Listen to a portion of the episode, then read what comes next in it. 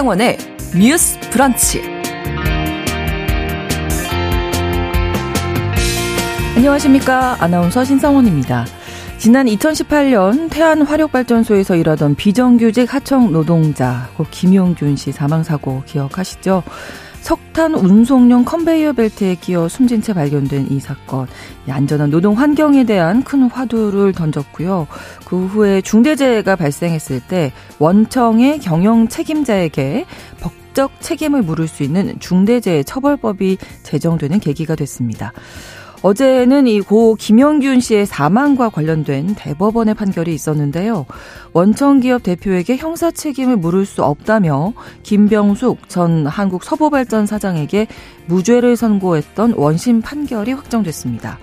이에 대해서 고인의 어머니는 기업이 만든 죽음을 법원이 용인했다며 규탄했는데요. 오늘 첫 번째 뉴스픽에서 노동 현장에서 삶을 마감한 청년 고 김용균 씨의 죽음을 둘러싼 법원의 판단 자세히 살펴보겠습니다. 자녀가 문 밖으로 나오지 않고 세상과 단절하고 스스로를 고립시킨다면 어떨까요? 우리 사회에는 흔히 은둔형 외톨이라고 부르는 사람들이 있습니다. 정부 조사에 따르면 청년의 경우 24만 4천여 명으로 추산되고 있는데요. 최근 여성가족부는 아동 청소년의 은둔, 고립 실태를 파악하기 위한 토론회를 열기도 했었죠. 오늘 브런치 초대석에서는 실제 10년이 넘게 은둔해 있는 자녀를 옆에서 지켜봐야만 했던 어머님이 나오십니다. 한국 은둔형 외톨이 부모 협회 주상희 대표 모시고 이 아이들을 왜 세상 밖으로 다시 나오게 해야 하는지에 대한 이야기 나눠보겠습니다. 12월 8일 금요일 신성원의 뉴스 브런치 문을 여겠습니다.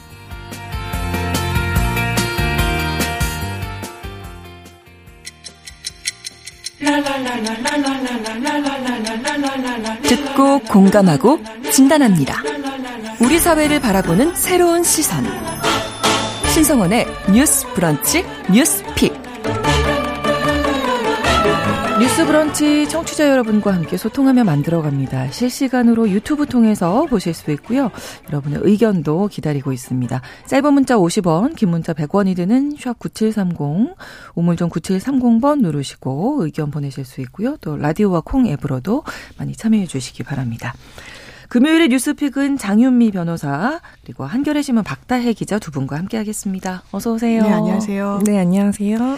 자, 이 중대재해처벌법 제정의 계기가 됐던 사건, 고 김용균 씨 사망 사건에 대한 대법원 판결이 이제 나와서 이 이야기 다뤄볼 텐데, 일단은 뭐이 음. 사건을 저희가 방송에서도 많이 이야기 음. 나누고 워낙 크게 이슈가 됐던 맞아요. 사건이라서, 그래도 한번 이 기회에 다시 한번 좀 돌아볼까요? 네, 맞습니다. 그, 아, 이게 제가 어제 사실 근데 속보가 뜨는 순간 저도 마음이 철렁해가지고 음. 마음이 너무 안 좋았는데 이게 어, 김용균 씨의 죽음이 우리가 많이 다루기도 했던 중대재해처벌법의 어떤 그 시작이자 씨앗이라고 좀 보시면 될 것 같아요. 네. 그래서 벌써 지금 이제 꼬박 만 5년이 다 돼가고 있고 음. 실제로 11일, 12월 11일이 5주기거든요. 음. 그래서 정말 이제 시간이 많이 흘렀는데 그 사건을 조금 되짚어 보면 2018년 12월 11일에 있었던 일이고요. 네. 그 태안 화력 발전소에 그 하청업체인 한국발전기술이라는 곳이 있어요. 여기서 이제 김용균 씨는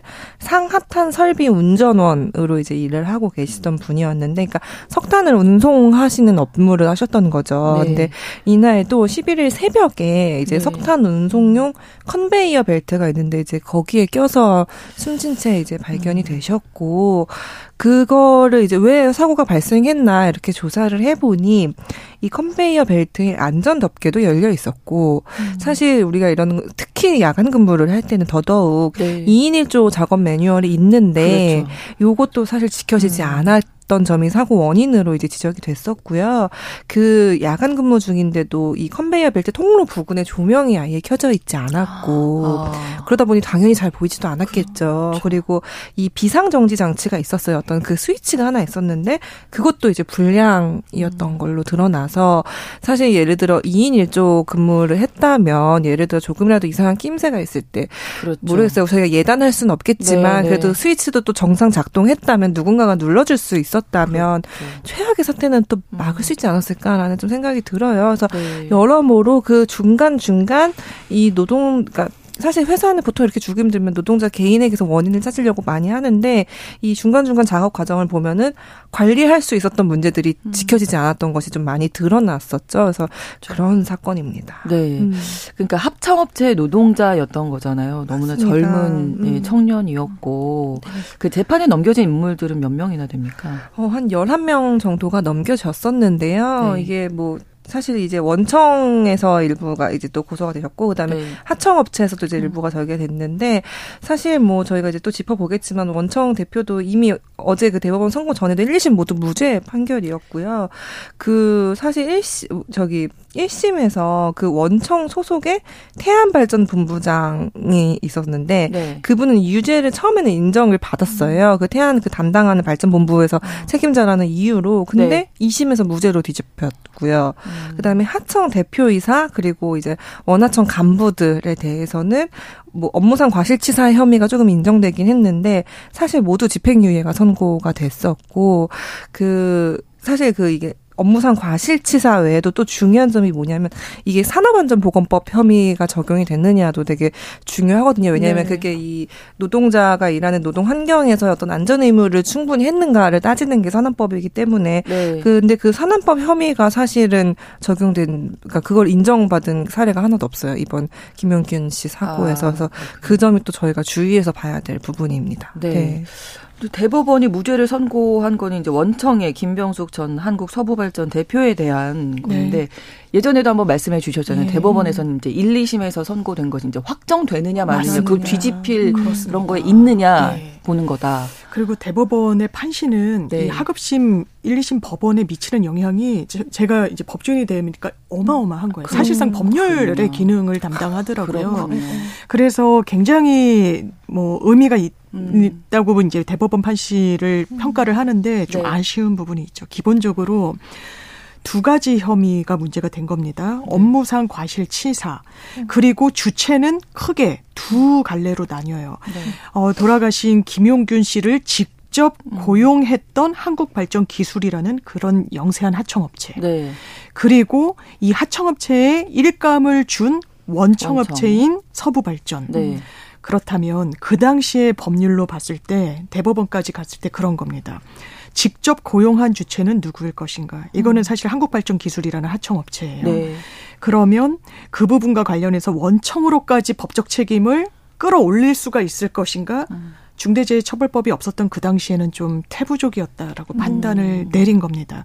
기본적으로 하청 업체 노동자들이 근무하는 환경은 그렇습니다. 본인을 직접 고용한 거는 이런 하청 업체라도 이 산업 현장에서 근로 현장에서 사실상 직접 지시를 하고 음. 뭔가 하다를 내리는 것은 원청이라고 볼 수가 음. 있는 것이거든요. 음. 그래서 검찰도 그 책임을 원청 업체까지 물려야 된다라는 의미 에서 기소를 했던 겁니다. 네. 그렇지만 법원은 일단 원청업체인 서부발전 대표에 대해서는 구체적이고 직접적인 주의 의무가 없다고 그랬어요. 이 말인 즉슨 업무상 과실 치사죄에 처벌 대상이 되기 위해서는 네. 치사 그러니까 고의로 사람을 사망해 음. 한건 아니죠. 다, 음. 다만 과실로 사람이 사망해 했을 때 그 책임을 한 주체에게 물리기 위해서는 네. 예견 가능해야 돼요. 아, 이 아. 사람이 정말 사망할 수도 있었구나. 네. 그리고 그 부분에 대한 법률적인 주의 의무 위반 이런 그러니까 주의 의무의 의무를 담보하고 있어야 됩니다. 그 어. 주체가.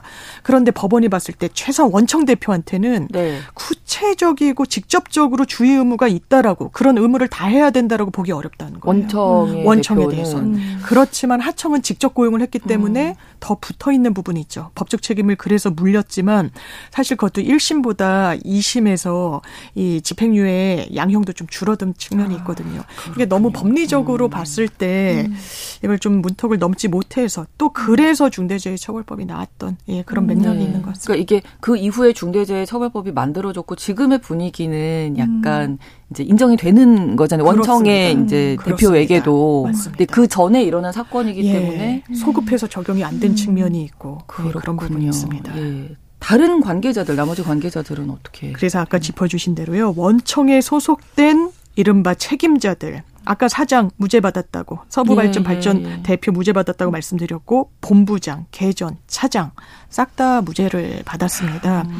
그리고 산업안전보건법도 적용이 되는데 실질적인 김용균 씨와의 글로 어떤 음. 고용 관계가 인정되지 않는다는 이유에서 이 원청들은 다 법적으로는 면죄부를 받게 됐고요. 음.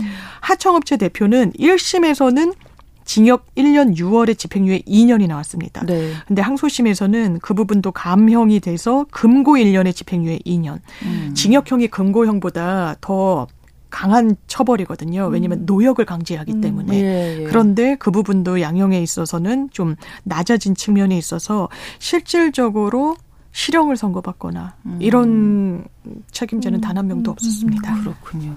박대희 기자님 어떻게 보세요 이 판결에 대해서? 아, 저 너무 안타깝습니다. 그 제가 약간 저는 이제 법을 전공한 사람은 아니기 때문에 늘 재판부의 이제 아쉬운 판결을 볼 때마다 아, 어쨌든 어떤 시대의 흐름이나 음. 또 이제 사실 김영균 씨 사망 이후에 우리가 이 중대재해법이나 산안법을 좀 강화하면서 어, 원청의 책임을 좀 더 적극적으로 음. 얘기하자라는 어떤 사회적 분위기도 이미 형성이 됐고 네, 네. 사실 더 안타까운 건 김영균 씨 죽음 이후에도 수많은 청년 노동자들이 그렇죠. 죽었거든요. 그 노동 현장에서. 그렇습니다. 그러니까 그런 것들을 반영해서 아, 조금 법원의 판결도 조금 적극적이면 음. 얼마나 좋을까라는 음. 생각을 되게 많이 하게 돼요. 근데 이제 또 막상 이제 법 관계자 분들의 이제 말씀을 들어보면은 사실 그게 정말 법은 명확하게 뭐 판례가 있고 그거를 정말 엄격하게 따지기 그, 때문에 그렇죠. 사실 일반 시민들이 보기엔 되게 보수적으로 음. 느껴질 수밖에 없다라고 또 이제 말씀을 하시긴 하는데 저는 그럼에도 불구하고 너무 아쉬운 판결이라고 생각을 아. 합니다. 왜냐하면은 네.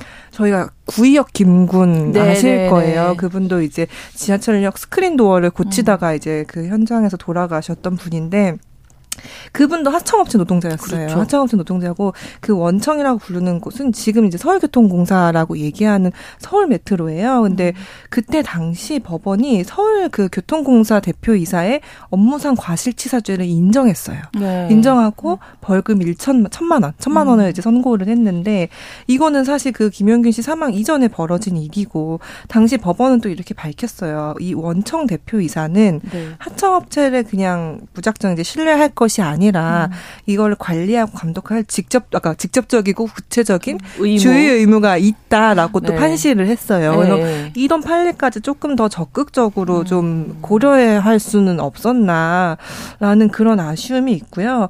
그 김영균 씨 사망 사고 이후에 그 국무총리실 소속으로 특 특별조사위원회가 꾸려졌어요. 네. 그래서 이게 왜 이렇게 발생했는지 진상 조사를 한 음. 적이 있는데 그때 그 조사 결과를 발표하면서 특조위가 밝힌 게 가장 큰 사고의 근본 원인은 원하청 구조에 있다. 원청하청 구조에 음. 있다.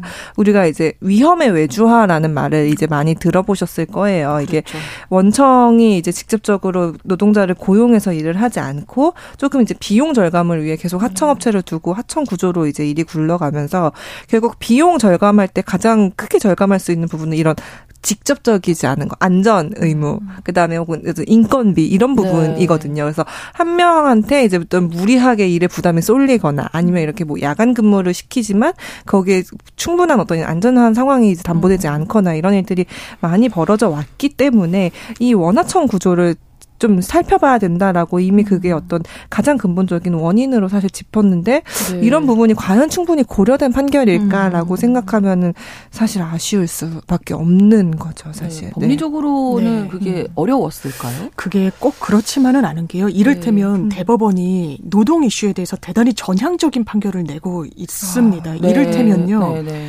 불법 파업을 했다. 이제 이 불법 음. 파업이 음. 당연히 폭력이 수반되면 그거는 면제부가 그렇죠. 되지 않는데요. 지금 노동조합법 법에 따르면 네. 하청업체는 교섭권 자체가 없어요. 음. 아예 원청에 음. 대해서 음. 본인의 근로 조건을 요구할 수가 없습니다. 무조건 파업을 하면 그냥 불법이에요. 어. 그런 맥락이 있기 때문에 이를테면 손해배상 청구를 한다. 네. 불법 파업이면 할 수 있습니다. 네, 지금은 네, 네. 하청업체는 교섭권이 없으니까 할 수 있어요.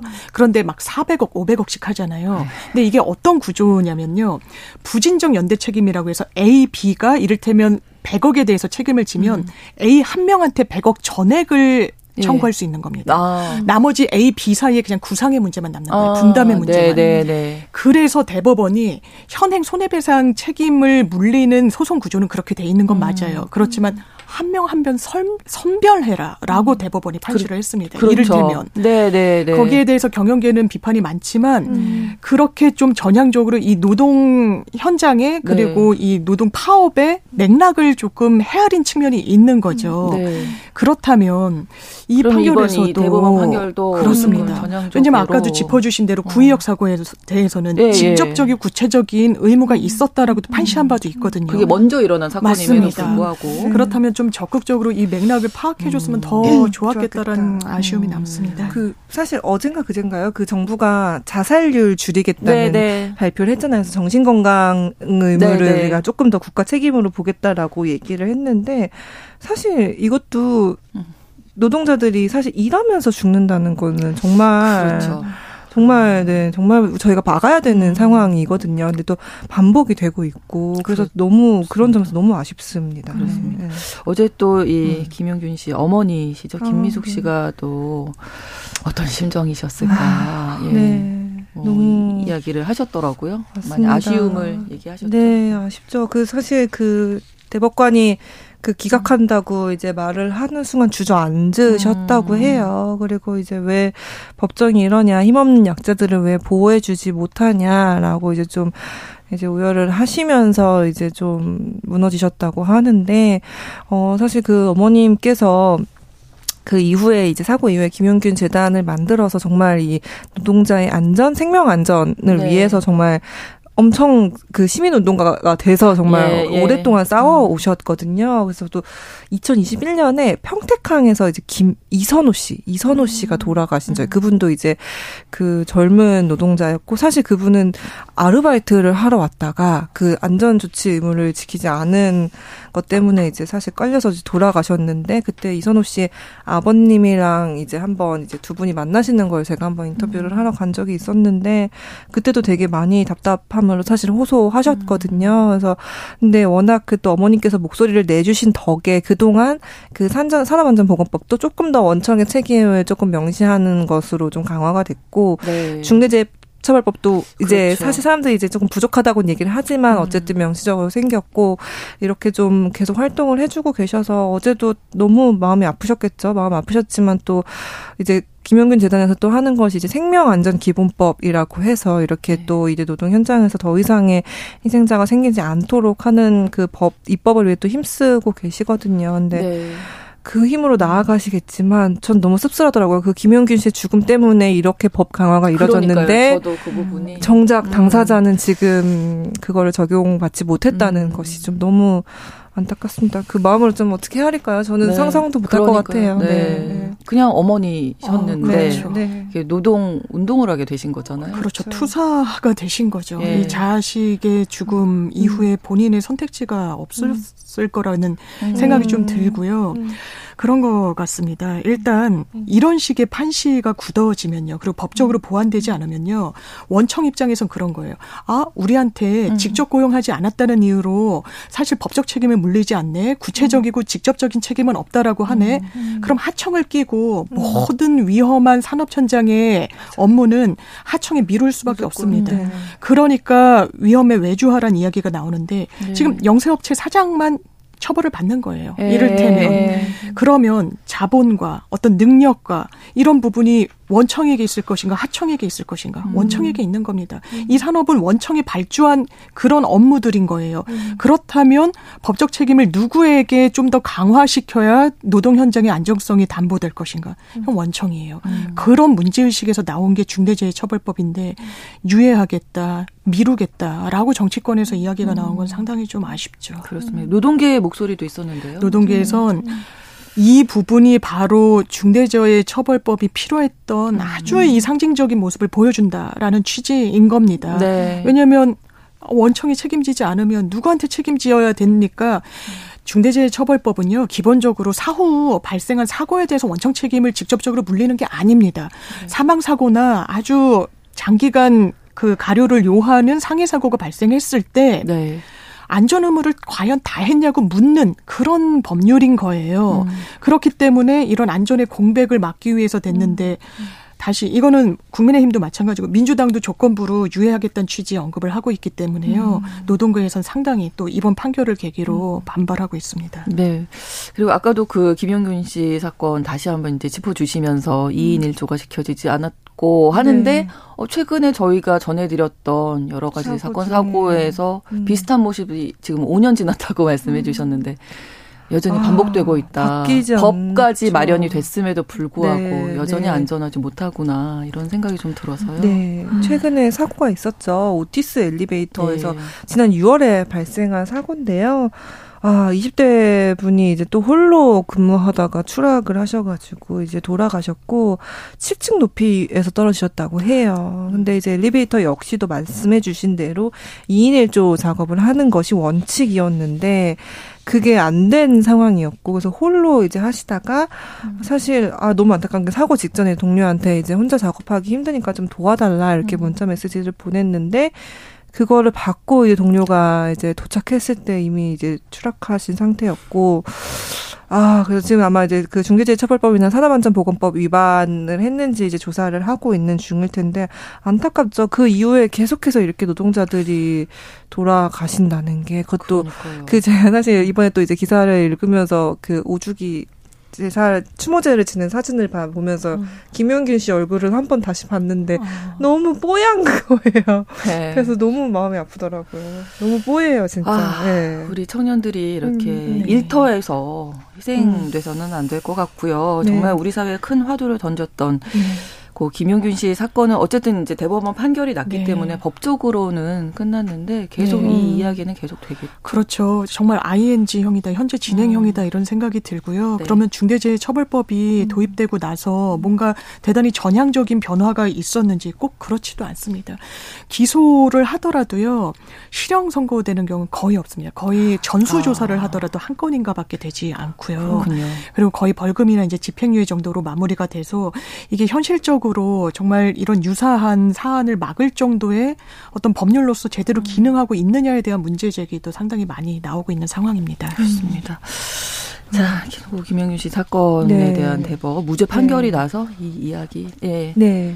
그, 그, 김용균 사망 사고 진상 결과 종합 보고서가 있어요. 네. 근데 거기서 제가 하나 인용해서 말씀을 드리고 싶은 문장이 있는데, 네. 그때 당시 종합 보고서가 이 원인을 어떻게 지목을 했냐면, 발전 설비의 정비 및 운전 시장에 진입한 민간 업체들은 미숙년 상태의 청년 노동자를 대거 고용해서 임금 비용을 낮추고, 이를 통해 높은 수익을 올렸다. 음. 그리고 3년 단위의 단기 도급 계약으로 노동자들을 불안정한 고용 상태에 빠뜨렸고, 안전을 무시한 운영으로 위험에 노출시켰다. 이미 이렇게 지적을 했거든요. 음. 그러면은 사실 하청업체가 이렇게 굴리게 만드는 이런 그 뭐냐 작업 환경을 만드는 책임이 어디 있냐는 거를 저희가 다시 생각해 봐야 될 것 같아요. 음. 결국 이 책임을 만드는 건 또 원청에 있는 음. 거거든요. 그러면은 네. 우리가 과연 이렇게 노동자들이 돌아가시는 사고에서 음. 원청이 자유로운가라는 거는 좀 저희가 적극적으로 고민을 해야 될 것 같고 그 아까 말씀드린 이선호 씨 사망 사고가 있을 때그 아버님이 해주신 말이 하나 음. 기억이 나요. 그분이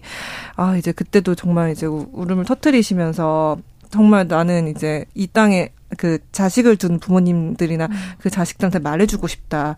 그냥 아르바이트만 하러 가는 줄 알아도 음. 거기서 일하다 다쳐서 돌아올 수 있다는 걸 알았으면 음. 좋겠고 아. 자기는 늘 애들한테 말 잘 들으라고 얘기를 했는데 음. 거기서 내가 위험하거나 힘들면 못하겠다라고 말하는 거를 그럴 음, 그래도 된다는 그렇죠. 걸 얘기해 줬어야 되는데 네, 네, 그거를 네. 얘기 못 했던 거를 되게 안타까웠어요. 그렇게 말하는 거 당연한 권리라는 걸 알았으면 좋겠다. 음. 이렇게 말씀을 하셨거든요. 그래서 아휴, 그때 기억이 또 떠오르는데 네. 아무튼 너무 안타까운 판결이라고 생각합니다. 옳은 말씀 잘 들어야지. 그렇게 교육만. 하는 게 네. 과연 옳은 네. 것인가? 예, 뭐 여러 가지 생각을 하게 하는 내용이었습니다. 어제 대법에서 무죄 음. 판결이 나서 이 이야기 다뤄봤고요. 어, 두 번째 뉴스픽에서는 정부가 의과대학 정원 증원하겠다고 발표한 음. 이후에 지금 전국 대학을 대상으로 수요 조사까지 끝난 상황인데 향후 증원이 최종 결정되기까지 의료계와의 갈등이 클 것이다 예상이 되고 있는 상황입니다. 음. 의료계가 이제 총파업 결정을 위한 투표까지 들어간다고 하는데 이 이야기 음. 잠시 후에 계속 나눠보도록 하겠습니다. 11시 30분부터 일부 지역에서는 해당 지역 방송 보내드리겠습니다.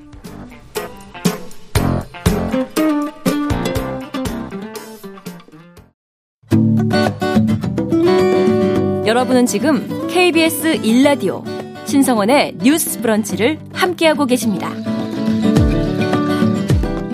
네, 의대 정원 증원 관련해서 의료계에서 지금 총파업 결정을 위한 투표에 들어간다고 하고 용산에서도 1인 시위를 진행했었는데요. 전체적인 내용 박다혜 기자님 예, 정리 좀 해주실까요? 어, 네. 그, 지금 의대 정원 얘기가 계속해서 정부가 좀 밀어붙이고 네. 있었고요. 네. 근데 이제 당연히 이제 의협은 꾸준히 의대 정원 목소리를 반대를 반대죠. 내왔기 네. 때문에 지금 약간 갈등이 좀 계속되고 있는 상황이고요. 네. 그 의대 증원을 철회하라면서 사실 지금 철야 시위까지 하고 있는 상황입니다. 음, 그래서 네.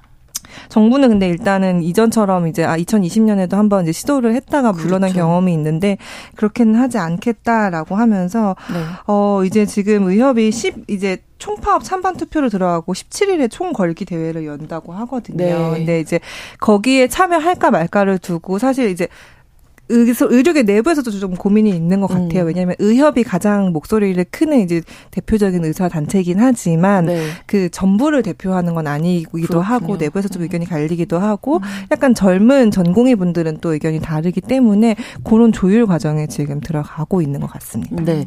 또한 가지가 의협의 의료정책 연구 원장의 글이 그게 음. 논란이 되고 있는데요. 두 가지가 있는데 한 가지는 소아 오픈런, 소아과 오픈런에 대한 얘기였고 또 한 가지는 응급실 뺑뺑이 굉장히 저희가 이, 이 이야기는 정말 올 한 해 많이 다루기는 했었는데 네. 어, 어떤 글인지 논란이 되는 부분 장윤미 변호사님 네. 좀 일, 예, 말씀해 주시면. 기존은 의대 정원을 확 확대할 필요가 없다라고 이야기를 하면서 음. 현행 이제 의료 체계의 문제점을 네. 의료인으로서 제기를 한 건데요. 좀 논란이 되고 있는 부분이 좀 있습니다. 네. 이를테면 이른바 응급실 뺑뺑이 관련해서는요. 네. 이게 법이 바뀐 게 문제다라는 진단을 음. 하고 있는데요. 네. 법이 어떻게 바뀐 부분을 문제 삼고 있냐면 과거에는 two track이었어요. 응급 환자를 처리하는 데 있어서 신고 체계가 두 개였습니다. 음. 하나는 응급콜 1339 음. 그리고 하나는 우리가 많이 알고 있는 119예요. 119. 네. 그런데 저도 2013년 이전으로 거슬러 올라가더라도 1339라는 번호를 잘 알고 있지 못했던 저 처음 들어봤어요. 네. 네. 저다 119 생각하시지 네. 않나요? 그래서 그런 문제 의식에서 사실 음. 폐지가 됐던 거예요. 이게 네. 이원화될 필요가 있을 것인가. 네. 국민들이 많이 알고 있는 119로 음. 이걸 통합하자. 그런데 이 부분과 관련한 문제 제기를 할 수는 있잖아요. 그런데 이렇게 그렇죠. 진단을 합니다. 이게 법이 바뀌고 나서 전문성이 없는 소방대원이 응급 환자를 대형 병원으로만 보냈다. 아. 그러니까 경증 환자든 중증 환자든 좀 가려야 될 필요가 있는데 경증 환자가 대형 병원의 응급실로 가게 돼서 거의 90% 이상을 차지하게 됐다. 그래서 중증 환자가 제때 처리를 이제 치료를 받지 못하게 됐다. 이거는 소방 당국에서 바로 네. 그렇겠죠. 당연히 전문성이 네. 없는 이라고. 아, 그렇죠. 단서를 단 것도 그렇고 왜냐면 훈련 받는 현장에 투입되는 인력들이니까. 아, 그럼요. 전문 인력이죠. 부분이 네. 있고 네. 또 하나 논란이 되는 건 그렇습니다. 이른바 소아과 오픈런.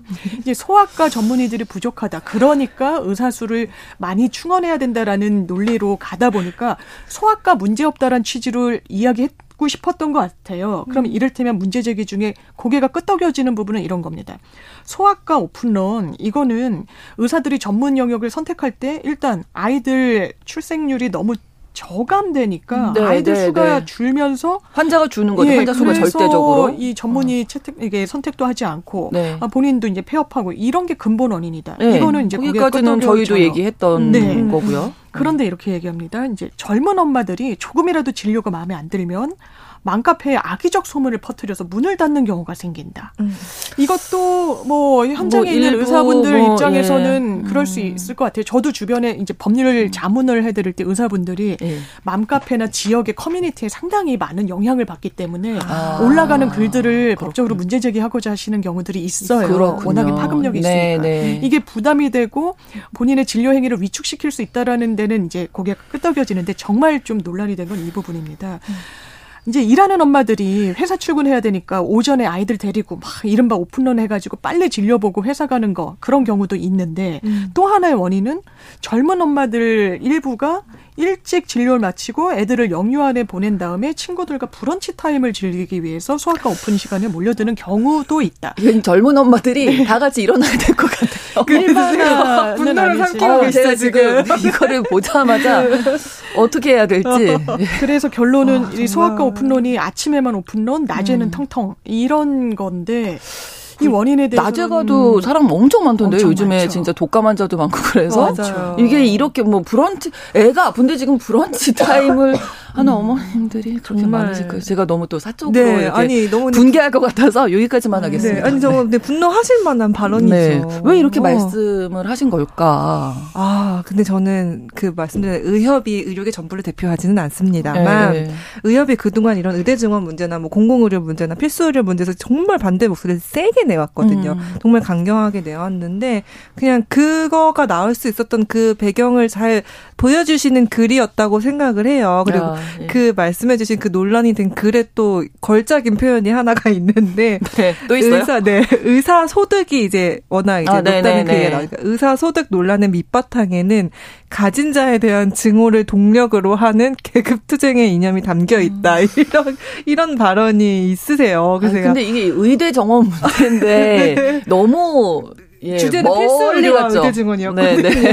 근데 그래서 이런 이제 음. 발언을 하는 뭐 그런 거를 보고 아 그냥 이 그러니까 일부 이렇게 반대를 하시는 분들의 어떤 이 기저에는 정말 네. 이런 의식, 어떻게 보면 선민 의식에 가까운 의식이죠. 음. 이런 게 깔려 있구나라는 거가 좀 적나라하게 드러난 거 아닌가라는 생각이 들고 사실 의협은 특히 이제 의협 같은 경우에는 의대 증원을 한다고 해서 필수 의료 음. 문제가 해결되는 게 아니다라는 걸 계속 주장을 하거든요. 근데 어. 저는 아쉬운 건 그렇다면 의협은 왜냐면 말씀해 주신 대로 지금 사실 소아과도 계속 미달이 나는 상황이고요. 네, 그러니까 네. 주로 지금 산부인과 네, 네, 예, 예. 계속 저기였고 실제로 소아청소년과도 올해 이제 그 전공의 이걸 받았을 때 네. 서울 시내 소위 말하는 빅파이브 병원 중에 이제 서울아산병원을 제외하고는 미달이거든요. 아, 거의 없거든요. 지원자가. 어. 그러면은 예를 들어 의협이 얘기를 할때 저는 의대 증원 돼야 된다고 사실 생각은 하지만 뭐 음. 뭐그 본인들이 반대를 하신다면 그거 외에 필수 의료를 의료계 내부에서 이렇게 우린 해결할 수 있는 방안을 네, 네. 같이 내놓으면 사실 국민들도 아 그럼 이 방향도 음. 있네라고 설득이 될 거란 말이죠. 네. 근데 의협 같은 경우는 정말 지난 수년간 코로나 때부터 공공 의료 확대하는 것도 반대하고 뭐 필수 의료를 위한 어떤 그렇다고 뭐 어떤 방안을 내놓는다기보다는 그때도 코로나 때 한 번 화제가 된 게 있었어요. 그 의대 증원을 공공의대 그 만드는 걸 반대를 하면서 카드 뉴스를 만들었는데 여러분은 전교 1등한 의사한테 진료를 받고 싶습니까? 이렇게 물어본 적이 있었어요. 아. 그러니까 이제 이런 의식들이 계속 그 아. 의협을 통해서 나오는 건 거죠. 근데 그런 대안들 구체적인 그러니까 이 말씀하신 드린 대로 공공 의료 필수 의료가 채워지지 않아서 생기는 문제들이 계속해서 음. 누적적으로 발생하고 있는데도 불구하고 이제 그런 거에 대한 어떤 방안이나 고민들을 내놓지 않으면서 계속해서 정부가 사실 여야 안 가리고 지금 정부가 다 의대 증원 문제를 내놓고 그렇죠. 있잖아요. 근데 네. 아 우리는 안 된다 반대한다 이런 목소리만 나오다 보니까 사실 이제는 국민분들도 이 의협이 파업할 거냐 그러니까 파, 의협의 파업 음. 혹은 이제 이제 그 의대 증원 문제에 대해서 의협의 입장과는 좀 많이 다른 다른 쪽에 서 계시는 것 같아요. 그래서 이번에도 이제 의대 증원은 좀 필요하다고 생각하시는 여론이 조금 더 음. 높으신 것 같고 네. 이 파업하는 거에 대해서 부정적으로 바라본다라는 음. 의견이 조금 더 많습니다. 음, 장윤미 네. 변호사님은 어떠세요? 일하는 엄마들이 아침에 예. 이렇게 아, 너무 일하는 엄마로서 진짜 대단히 아. 분노하게 되고 네. 정확한 진단을 이 의협 내부에서 제대로 못 내린다면 이거 음. 어떻게 해야 될 것인가? 음. 저는 정말 윤석열 정부가 일단 칼을 빼들었잖아요. 네, 네. 여야 공이 다루기 어려워했던 했던 이슈예요. 왜냐하면 그렇죠. 의사 단체의 어떤 그 정치적 목소리가 상당히 강했기 때문에. 네. 근데 이번에는 정말 마무리를 잘 지어서 왜냐하면 의사 수급 문제 없다라고 하지만 국민들 그렇게 체감하고 있지 않습니다. 그렇죠. 대형 네. 병원에서 간호사분이 전문의가 없어가지고 사망하신 사건도 맞아요. 비교적 근래 있었어요. 네. 그렇다면 마무리를 잘 이 정부가 음. 내려주셨으면 좋겠다 이 생각합니다. 뭐 엄마들뿐만 아니라 소방청 뭐 응급실 뺑뺑이 아까 그 아, 말씀하셨어요. 소방청에서도 뭐 해명 자료까지 발표를 했네요. 맞습니다. 맞습니다. 그래서 그 말씀드린 대로 그 전문성이 없다는 네, 거에 네. 대해서 반박을 하시고 또 중요한 거는 사실 네. 응급실에 입원하는 인력의 아까 그 환자분들의 한 중에서 환자분들 중에서 정말 이 119를 타고 응급실에 입원하시는 경우는 전체 한 16% 정도밖에 안 음. 된대요. 그러니까 사실 우리가 보통 이제 워크인이라는 표현을 많이 쓰는데 네. 그냥 이제 가셔서 응급실에 음. 입원하시는 경우가 많기 때문에 네. 이 응급실에 과하게 몰리는 현상을 음. 어떻게 119 탓을 하냐라고 네. 이제 해명 자료를 발표했죠. 네. 그렇습니다. 네. 의대 중앙 앞두고 뭐 다 얘기가 있는데 너무 논지를 흐린다 아, 이런 생각이 이게 왜 일부러 이렇게 이슈 메이킹을 하시는 건지 아마 진위가 아닐까라고 저는 이게 잘못했다고 아. 생각하시지 않았을 것 같아요. 아, 실제로 아, 진심으로 이렇게 생각하시지 않았을까. 그러니까 공개된 네. 이런 글, 네, 글을 네, 그러니까. 하시는데 그러면 네. 국민들의 지지를 과연 받을 수 있을지도 그렇죠. 의문이기는 하고요. 네. 근데 앞으로 의료계 총파업 실제로 진행될 수 있겠습니까? 어떻게 보세요, 두 분은? 좀 전체적으로는 조금 어. 음, 부정적인 어, 의견도 네 부정적인 사실 여론이 어? 높아가지고 예전에 네. 코로나 때 한 번 한 적이 있었잖아요. 네네. 근데 그때보다도 훨씬 더 지금 특히 국민들의 여론이 부정적인 게 높은 상황이라서 네.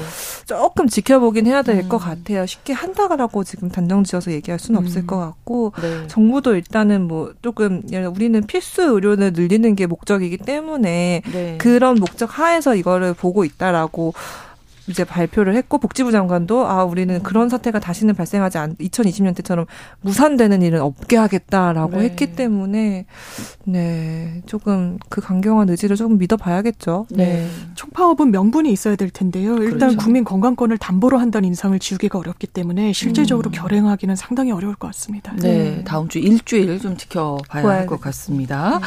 오늘 뉴스픽 한겨레 신문 박다희 기자 장유미 변호사 두 분과 이야기 나눴습니다. 고맙습니다. 감사합니다. 감사합니다. 신성원의 뉴스 브런치는 여러분과 함께합니다. 짧은 문자 50원, 긴 문자 100원이들은 9730. 무료인 콩앱과 일라디오 유튜브를 통해 참여해주세요.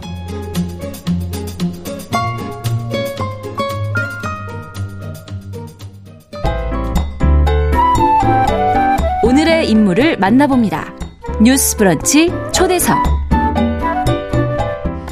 네, 오늘 브런치 초대석에서는 세상으로부터 문을 걸어 잠그고 스스로를 고립시킨 자녀를 옆에서 오랜 시간 지켜본 어머님 만나보도록 하겠습니다. 한국 운둔형 외톨이 부모 협회 주상희 대표님 모셨습니다. 어서 오십시오. 네, 반갑습니다. 안녕하세요. 근데 저는 이 은둔형 외톨이 부모 협회라는 단체가 있는지도 사실은 네. 몰랐거든요. 언제 생긴 건가요? 네.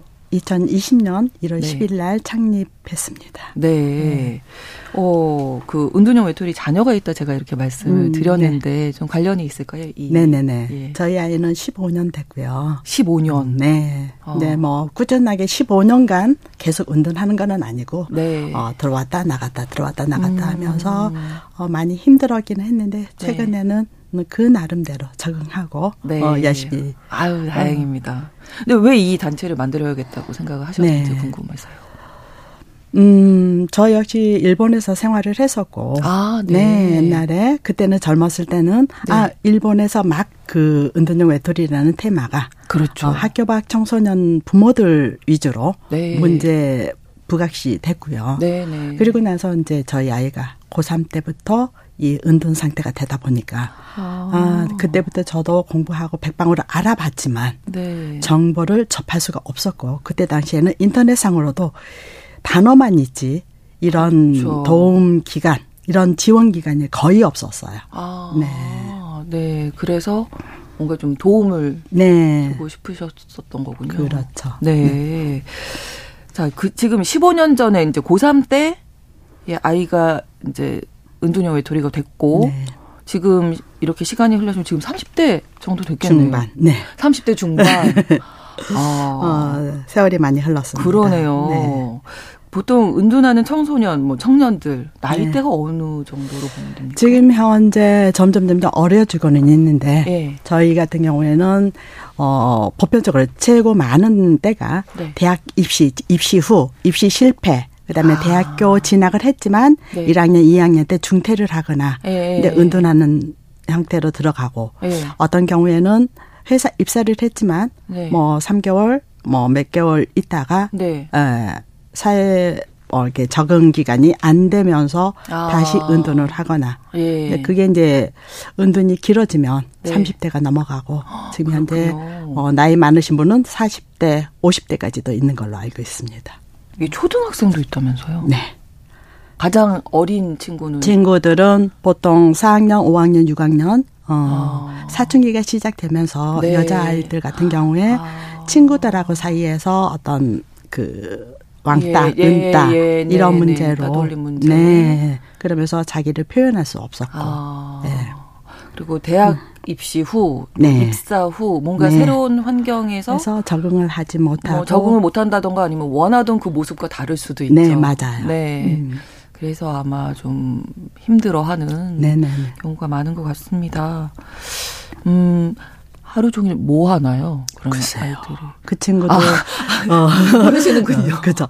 나왔다. 닫고 안 나오죠. 안 나오고 부모하고도 단절이 되고 거의 어. 카톡도 안 나고 어, 대화도 안 하고 이런 수준이 되다 보니까 어머니들은 우리 아이가 착했는데 어, 너무너무 예, 말도 네, 잘 들었는데 네, 네, 어느 날 갑자기 문 닫고 들어갔어. 음. 그러면서 하소연을 많이 하시는데 그렇군요. 이런 부분들이 이 친구들이 이미 초등학교 유치, 어린이집 어 유치원부터 네. 너무너무 착했고 말썽도 안 부리고 학교에서는 도드라지지 않지만 네. 어 중상위권 이상으로 성적은 좋은데 어, 아무 문제가 없어요 겉으로는 네, 그렇지만 네, 이 친구들은 내면 속으로는 너무너무 자기를 음. 희생하면서 양보하고 배려하고 했는데 네. 이런 부분들이 차곡차곡 쌓이면서 중고등학교 때 이제 터지는 거죠. 아, 그렇죠. 그러면서 엄마 말 들었더니 결과가 이거야.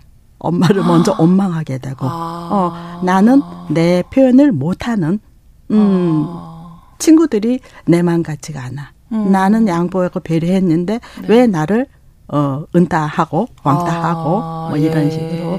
그런 어떤 부정적인 경험들이 굉장히 많습니다. 그렇군요. 일단 음. 방문 닫고 들어가면은 대화가 안 돼서 2년, 저... 3년, 5년 이상 되신 분들도 계세요.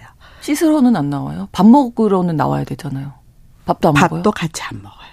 그러다 보니 네 그러다 보니까는 어머니들이 아. 어 밥상을 차려서 네. 밤늦게 차려서 네. 왜냐면은 밤낮이 바뀌어 있잖아요. 그래서 아. 그러다 보니까 밥상을 차려놓고 이제 주무시러 들어가면 네. 그때 이제 나와요? 몰래 나와서 먹거나 아. 니면 가지고 들어가서 자기 방에서 먹어요. 그래서 어떤 친구들은 심지어 네. 부모님들 계시는 공간에서는 어, 화장실도 안 갔다 그래요. 참았다는 거예요. 와, 그 정도로요? 네네네. 어. 그러니까 내가 착한 아들, 착한 딸로 있었는데 에이. 예. 결과가 이거야. 제일 먼저 이제 부모님, 얼굴도 그렇죠. 보기 싫은 거군요. 음. 아니 그러면 글쎄요, 이 은둔을 하는 뭐 아이들도 있을 거고 청년들도 있을 텐데 네. 특징이라고 뭐 좀 정리 정리라고는 할 거는 없지만 다, 다 달라요. 달라요. 아이들마다 다 음. 다르는데 음. 양상도 다르고 예, 예, 그다음에 예. 원인도 다르고 하는데 네. 이제 그런 모습들이 이제 부모하고 소통이 이제 단절이 음. 되면서 네. 그만큼 또 부모들도 괴로워하고 그러니까요. 내가 잘못됐나, 어 잘못 키웠나, 어 이런 자책감. 가장 먼저는 어머님들이 아마 음. 내가 음. 아 그때 이러지 말 걸 뭐 이런 네. 생각도 자책도 하시고 네. 죄책감도 많이 네. 드실 것 같아서 더 힘드실 것 같은데 음. 사실은 사회적 인식도 은둔형 외톨이에 대해서 별로 없기 때문에 네 맞아요. 좀 정확한 실태도 잘 모르고 이런 네. 정도를 방문 듣고 들어간 이런 정도를 은둔형 외톨이로 봐야 되나 아마 정보가 전혀 없으실 것 같아서 그 부분도 네. 답답하실 것 같고 이런 모든 과정을 바라보시는 부모님의 심정은 어떠실까요? 나왔다 들어갔다 아까 한다고. 네, 그래서 주상희 대표님 말씀하셔서. 어, 근데 조금이라도 희망이 보여서 방 네. 밖으로 나와서 밥을 같이 먹기 시작을 했는데 네. 이제 어머니들은 네. 20대가 넘으면 네. 마음이 급해져요. 어, 그동안에 네가 잃어버린 1년, 2년 요거를 만회하기 위해서 또 자기도 모르게 푸시를 합니다. 아, 일단 나왔는데 네네. 그때도 뭐 좀 해야지 뭐돈 아, 네. 뭐 벌어야지 이제 네. 20대니까. 네네네네. 네, 뭐 그런 말을 하면 아, 안 되겠죠. 다시 들어가게 되는 그런 상황이니까 네. 어, 무조건 음, 몇 년이라도 기다리셔라. 저는 그렇게 말씀드리고 싶어요. 근데 그게 쉽지는 않아요. 아, 그게 너무너무 어렵죠. 음. 대표님은 어떠셨어요? 음, 저도 많이 실수를 했죠.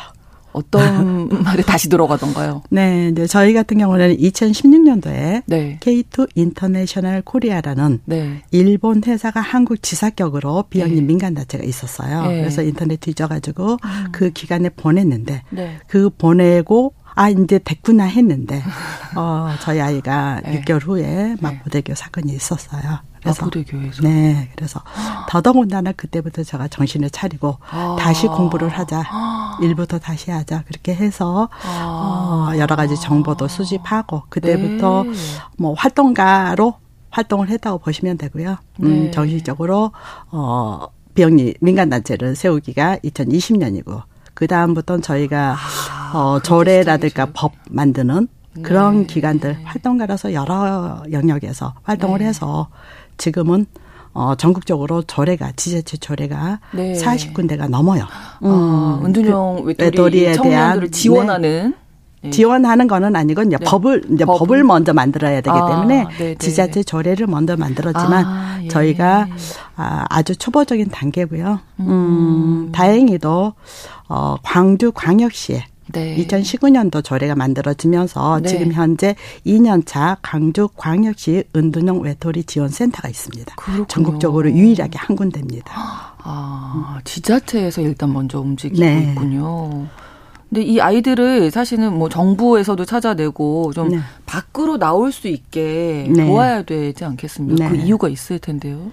네. 네, 그래서 이 부분이 어 일본에서도 연구를 했지만 네. 1인당 어떤 우리 사회 기회 비용이라 그러죠. 네. 손실 비용이 음. 1인당 15억 원이랍니다. 아, 이렇게 은둔형을 네. 들게 됐을 네, 때. 한 명이 됐을 때 아. 만약에 이분들이 사회를 영원히 어, 음. 안 나오고 네. 어떤 국가의 어, 음. 시스템으로 케어를 음. 받아야 되는 상황이 된다 그러면 네. 굉장히 어려운 시기인데 네, 네. 그런 부분들을 어 국가에서 이미 음. 계산을 해 봤습니다. 그렇군요. 네. 네. 이게 방치하게 되면 더 네. 어려운 상황으로 그렇죠. 갈 수도 있어서. 네. 그래서 굉장히 그 부분이 어려운데, 네. 어, 초등학교, 중학교, 고등학교 요 사춘기 쪽에 네. 어 학교 다닐 때 음. 이때 어떤 약간이라도 도움을 받거나 네. 사회가 아직 따뜻한 곳이구나 하는 그런 음, 음 부분들이 있어야 되기 때문에 네, 네. 많은 도움 기간이 필요하고요. 그래서 네. 여가부에서 움직이고 있고 내년도에는 음. 11개 시도 군구에서 시범 네. 사업으로 시행하기로 하였습니다. 아, 그렇군요. 네.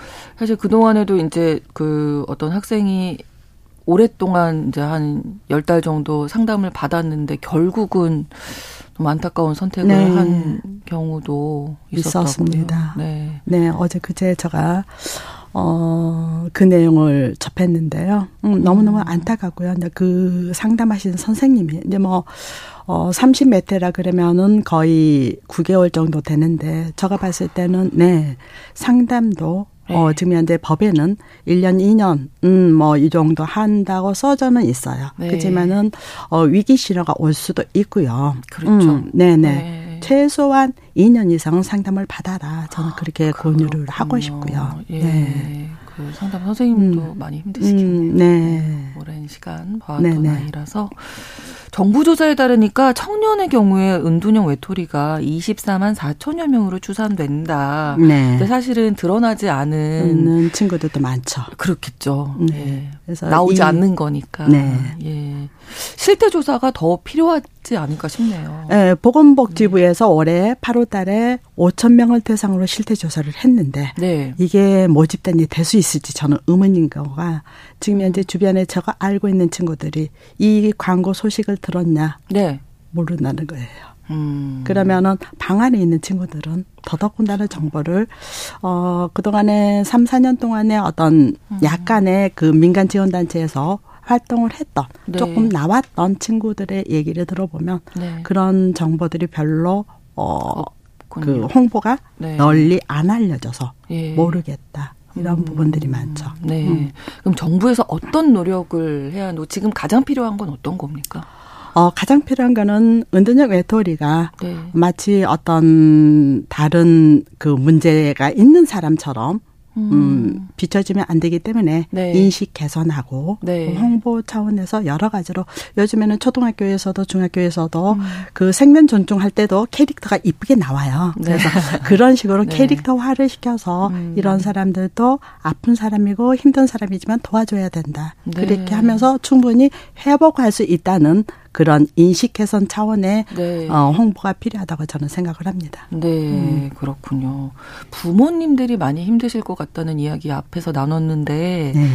음, 부모님들 사실 이제 사춘기 아이들이 사춘기 접어들고 하면 진짜 내 아이를 제일 모르는 게 부모라고 네. 하더라고요. 네. 어떻게 좀 말씀을 해주시는지 경험도 그쵸. 있으시고 하니까 실질적인 조언을 많이 해주실 수 있을 것 같거든요.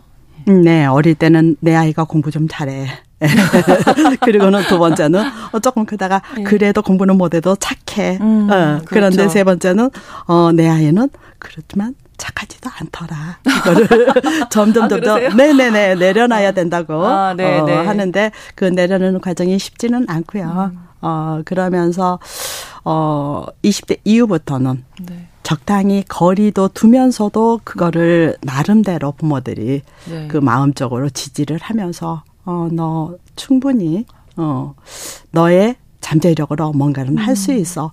기도밖에 할 수가 없는 것 같아요. 아, 그래서 네네. 저는 부모 협회에 나오셔서 네. 자조 모임 가지고 독서 아. 모임 하고 아, 어, 네. 어, 그 나름대로 서로 지지대가 음. 되었으면 좋겠다 이 말씀을 드리고 싶어요. 네. 음. 그래서 어떻게 보면 만드신 거예요. 부모님들이 네. 서로 좀 네. 힘을 내시자. 네네. 예. 아이하고 자꾸 이제 가까워지려고 하시면 더 약간 힘들고. 부작용이 네, 있을 맞습니다. 수 있으니. 네. 정말 필요하네요. 음. 그래서 이 책이 나는 은둔형 외톨이 엄마입니다라는 책을 내시면서 부제가 고통의 시간에 다시 따스한 햇빛이 들다라고 돼 있어서 우리 부모님 또 스스로를 고립시킨 은둔 자녀들에게 따스한 햇빛이 좀 들 수 있는 조언을 마지막으로 짧게 한 말씀 해주신다면. 음. 네. 우리 부모님들도 그 자책감에 네. 들면 안 되기 때문에 그럼요. 충분히 자기 인생을 돌보면서 음. 자기 자신을 따뜻하게 어, 서로 네, 껴안으면서 네. 음. 그다음에 지금 현재 우리가 그 어떤 그 비행기 사고라든지 네. 이런 거 있을 때 부모가 산소 호흡기를 먼저 씁니다. 아, 그렇죠. 그러, 네. 네. 그리고 나서 아이를 어, 마스크를 쓰기 때문에 그런 네. 거를 연상을 해 주셨으면 좋겠습니다. 알겠습니다. 한국 은둔형 외톨이 부모협회 주상희 대표님과 좋은 말씀 나눴습니다. 오늘 고맙습니다. 네, 감사합니다. 뉴스 브런치 금요일 순서 마치고요. 다음 주 월요일에 다시 인사드리겠습니다. 고맙습니다.